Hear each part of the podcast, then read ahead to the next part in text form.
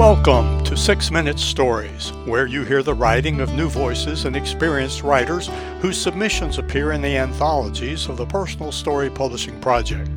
Now, in Season 8, you will hear stories from our ninth collection, Sooner or Later.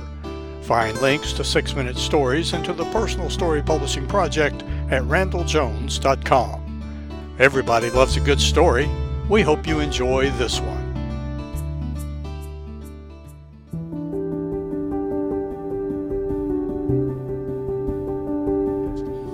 Awakened in Rome by Akira Odani. I am a Japanese American, born and raised in Tokyo, who moved to the United States in my early 20s. I became bilingual through dedicated study as a teenager, and then more fluent and bicultural through an excellent education at Brown University Graduate School. The skill, rare at the time, of bridging the language and culture gap between these two vastly different world economic powers allowed me to work as a professional interpreter. Indeed, I served over years as a simultaneous interpreter for countless business leaders and two U.S. presidents.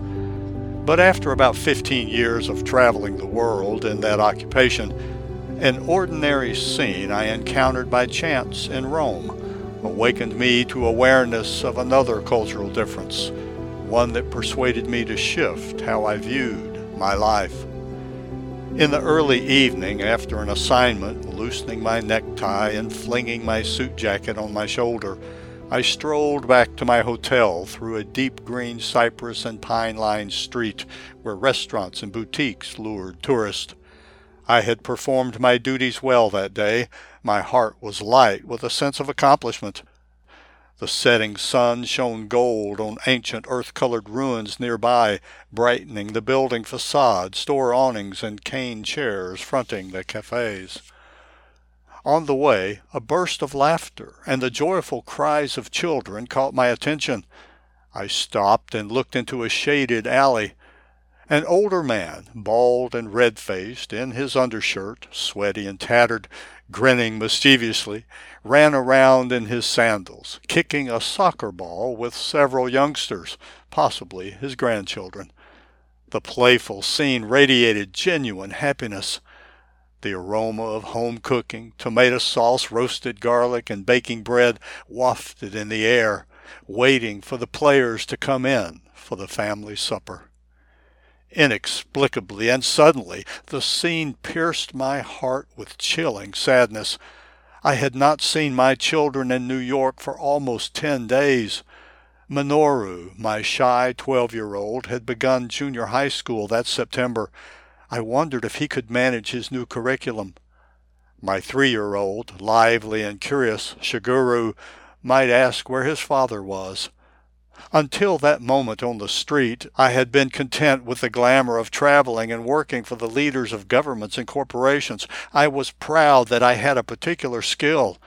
The job paid well. It enabled me to fulfill my fatherly obligations.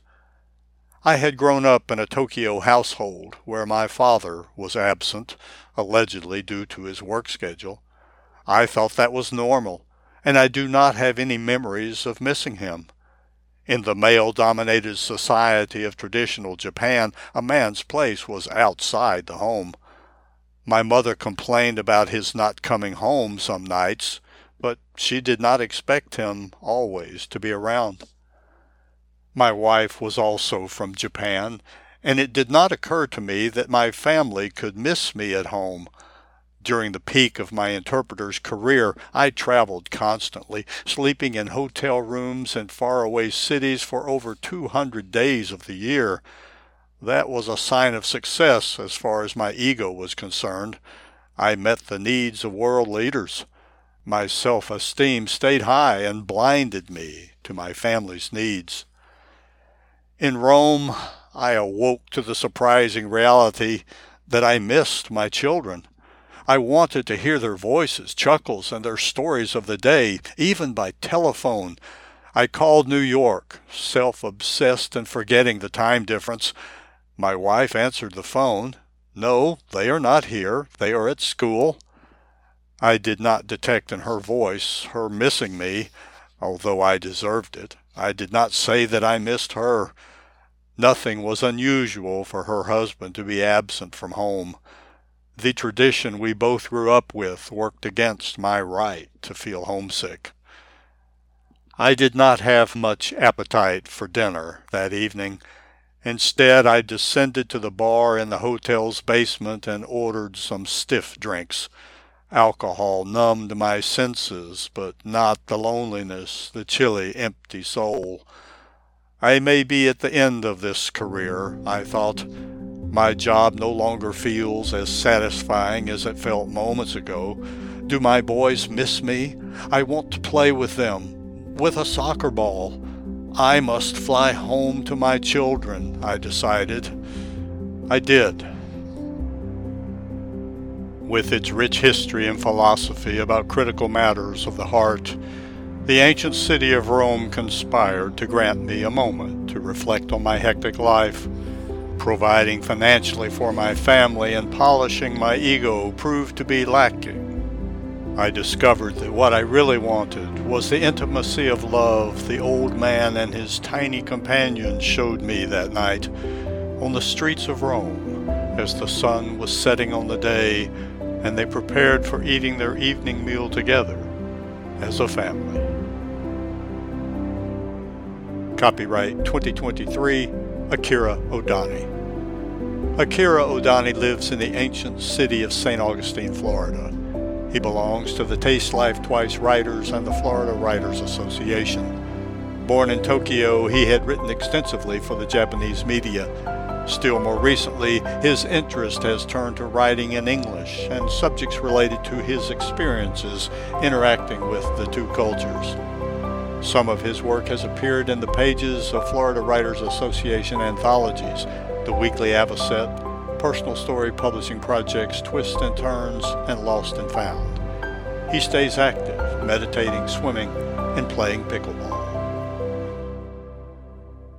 Read more about this writer and background on this story in a special feature of Six Minute Stories called Authors Talk. Thank you for listening to another Six Minute Story. You can read them all in the nine anthologies of the Personal Story Publishing Project Find the link to our online store at randelljones.com. That's R A N D E L L Jones.com. There you can learn about submitting your own story for consideration for our next personal story publishing project. And remember, everybody loves a good story.